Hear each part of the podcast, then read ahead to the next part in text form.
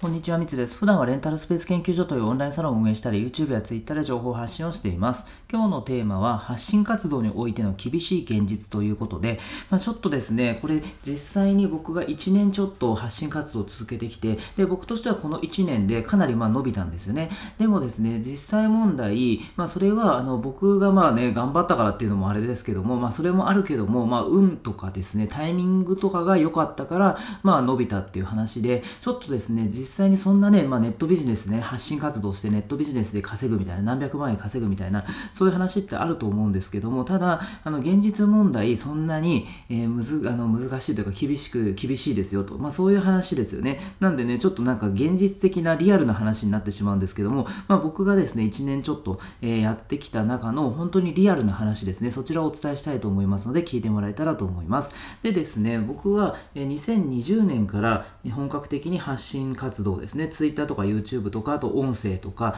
まあ、あのメルマガとかなんかいろんなのをね、やりましたけども、まあ、とにかく発信活動を始めまして、で、そこからですね、まあ、そのおかげで1年ちょっと続けたおかげで、えー、例えば、あの出版社さんからあの講演依頼ですね、それをもらったりとか、あとはあの書籍を販売したりとか、で、あとね、あのオンラインサロンですね、レンタルスペース研究所ってオンラインサロンを立ち上げたんですが、それがですね、やっぱりその僕がこう発信をずっと続けてきたっていうこともあって、まあ、作りますって言ったらね、すぐね、200人以上が集まってくれたりとか、あとは、あとで、あの、こう一番いい時、まあ、いろんなね、その、まあ、僕のその発信活動がきっかけで、まあ、コンサルティングとか、あの、教材販売とか、まあ、いろんな、まあ、そういうね、あの、仕事につながったりして、で、いい時だったら、まあ、月に500万円とか、まあ、それぐらいの利益になったりとかっていうような、まあ、そんな状況で、まあ、ね、それだけ聞くとね、あ、すごいネットビジネスってやっぱいいよね、みたいなね、ことになると思うんですけども、でもそれって、あの、まあ、難しいというかですね、ま、誰もが、僕はまあね、運、運が良かったっていうのもあって誰もがそんなにね簡単に稼げるわけじゃないんですよ。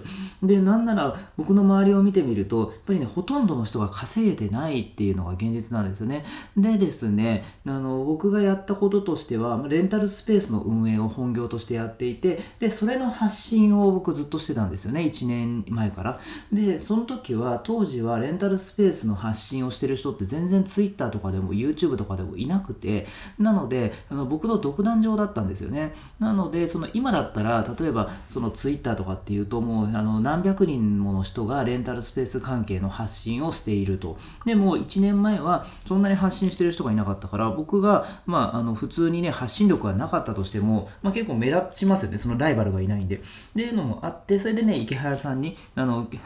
注目してもらったりとかでレンタルスペースといえばねミッツさんですよねみたいな感じで、えー、言われたのもそれはねタイミングが良かったからなんですよね。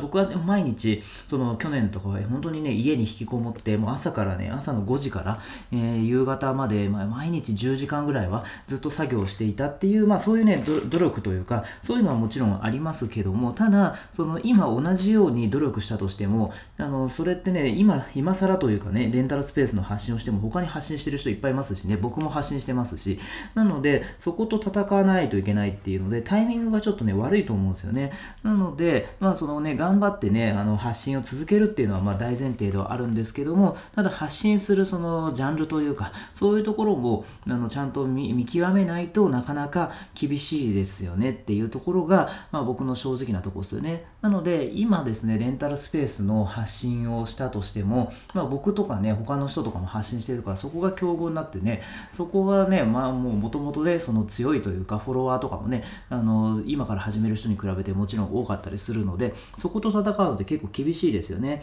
なので、もっとですね、その去年の1年ぐらい前のレンタルスペースみたいな感じで、あのこれから伸びそうだなっていう、えー、ところ、えー、そういう業界を見つけて、で、それで全然そこ多分まだね、ライバルが少ないと思うんで、そこで発信をしていくとか、もしくは、そのレンタルスペースの中でももうちょっとね、絞り込むってことですよね。例えば、あの、レンタルスペースで、えー、まあ、僕は結構割とね、都会に出してるんですけど、田舎でレンタルスペースを出そうとか、あとはレンタルスペースって言っても、その僕はダンスができるスペースとか、まあ、そういうのを中心にやってるんですけど、えー、それとかで、そうじゃなくて、例えばえばパーティールームのレンタルスペースに特化した発信とかっていうように、ジャンルをですね、こう、もっとね、細かく分ければ、そこでね、目立つことはできるんで、それでね、シェアを取るってことはできると思うので、ちょっとそのあたりを考えながらやっていくのがいいのかなっていうとこですよね。でですね、あと、あの、言ってしまうとですね、例えばそれで、あの、仮にね、あの、何かし、何かしらそうニッチな業界で、ね、発信を続けて、ま、フォロワーが増えたりとかっていう今軌道に乗ってきたとして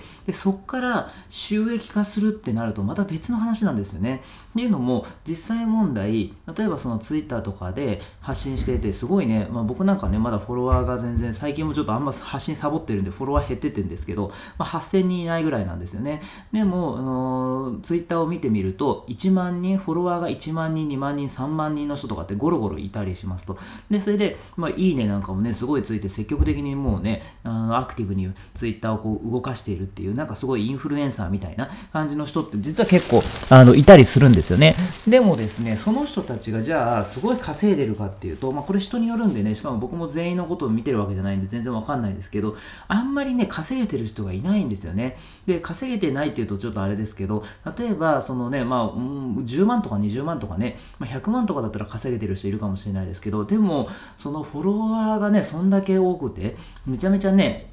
あの発信活動しているけど、まあ、10万円って、なんかまあ10万円稼げればね、いいって話もあるかもしれないですけど、なんかね、それってだったら、あのレンタルスペース1軒作った方が早いんじゃないかっていうね、あの感じなんですよね。だから別にそれ発信活動のあれを指定してるわけじゃないですけども、ただ、それそれだけ頑張って発信してフォロワーも増えて、インフルエンサー見たくなったとしても、稼ぐ収益化するっていうのはまた別って話なんですよね。なので、まあね、何を目的にするか、まあそれを、あの今はね、それしか稼げてないけども、それをきっかけにしてなんか他のことやるとかだったら全然いいと思うんですけど稼ぐことを目的にするんだったら発信活動って、ね、多分相当費用対効果悪いような気がするんですよね。で僕はたまたまそういうねあの自分の商品を持っていたのでそのコンサルティングレンタルスペースを運営するためのコンサルとか教材とか、まあ、オンラインサロンですよね。そういうような商品を持ってたから、まあ、それだけ稼げることができたんですけどやっぱりその発信だけだとなかなか稼ぐっていうところ、まあ、が難しくてあのそこはちゃんと商品を自分のものを作ったりとか、そういうマネタイズのポイントっていうのをしっかり考えた上で、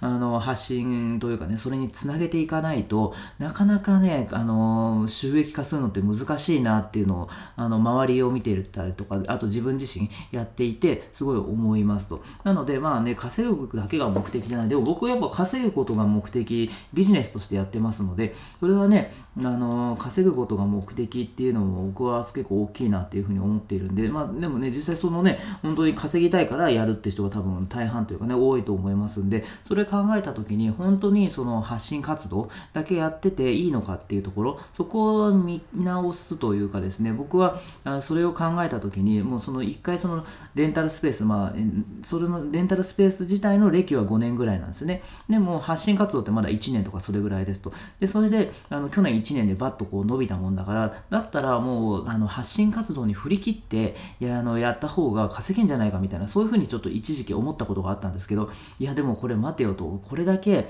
あの、まあ僕は実、あの実動というかね、あの稼働したし、で、頑張って発信したし、で、タイミングも良かったし、で、しかもそのレンタルスペースの実績があった上で発信したからこれだけ伸びたっていうことがあるので、だからそれを発信だけしてても、あの、で、実業をしないってなると、それちょっとどうなのかなっていうのもね、思うし、実際問題、うん、それも、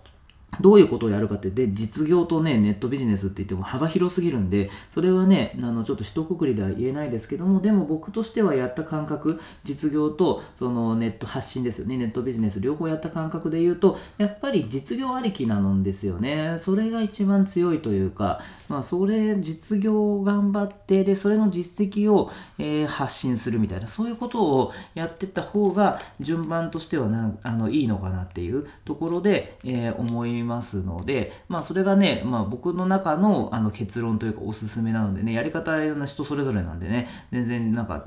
他のことでもやり方でもいいと思うんですけども、えー、1年間ちょっとね、頑張った、え、感じで言うと、やっぱり実業ありきですよね。で、しかもそのやっぱ発信するってネタもあのないといけなかったりするんですけど、でも実はその実業を頑張ってやってれば、もうずっとね、毎日動いてるんで、何かしらね、ネタって出てくるんですよね。でも、その発信活動だけやるって言ってね、何もそのな中身がなかったらそれってなかなかね伸ばすこと難しいししかもそこから収益化するのって難しいと思うのでそういう意味でも、ね、実業と、ね、発信ですね。そこをバランスよく行うのがすごいねあのいいのかなっていうふうに、えー、思いましたということで、えー、まあ、発信活動についてですね、まあ、ちょっとなかなかね稼ぐのは難しいですよみたいなちょっとネガティブな話になってしまいましたけども、まあ、その稼ぐ方法というかですね。じゃあどうやってその、まあ、僕なんかもあれですよね。何も名もない、えー、普通の一般人だったんですけど、まあ、結構ねそのそこからちょっと伸びることができたっていう伸ばすことができたっていうのがあるのでそれをじゃあ具体的にどうやったかっていうのはちょっとねこのこの今後ですね、